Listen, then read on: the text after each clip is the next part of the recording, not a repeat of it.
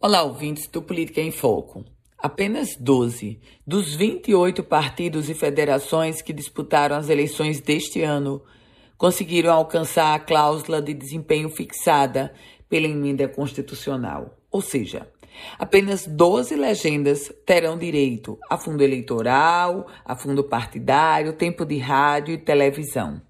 E esse balanço traz também uma outra, um outro cenário algumas legendas, para sobreviverem, elas vão se fundir, elas vão se unir.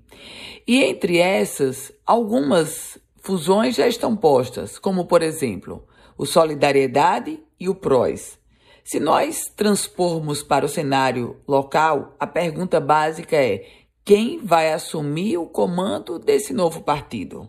O Solidariedade no Rio Grande do Norte tem como principal líder o deputado estadual derrotado nas urnas para federal, Kelps Lima. O PROS tem como principal líder a senadora Zenaide Maia.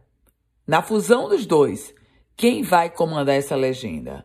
Mas isso não é uma excepcionalidade, porque no Brasil, até partidos que alcançaram a cláusula de desempenho também estão buscando se fundir, como é o caso do Progressistas e do União Brasil. Aliás, o União Brasil que já é fruto de uma fusão do Democratas com o PSL. Agora, o que está sendo construído é a união do União Brasil com o Progressistas. E no cenário local, União Brasil é José, de José Agripino Maia, ex-senador.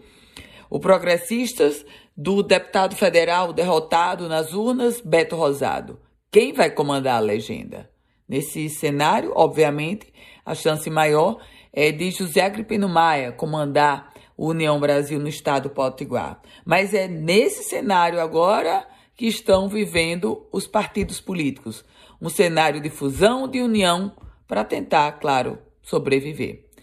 Eu volto com outras informações aqui no Política em Foco com Ana Ruth Dantas.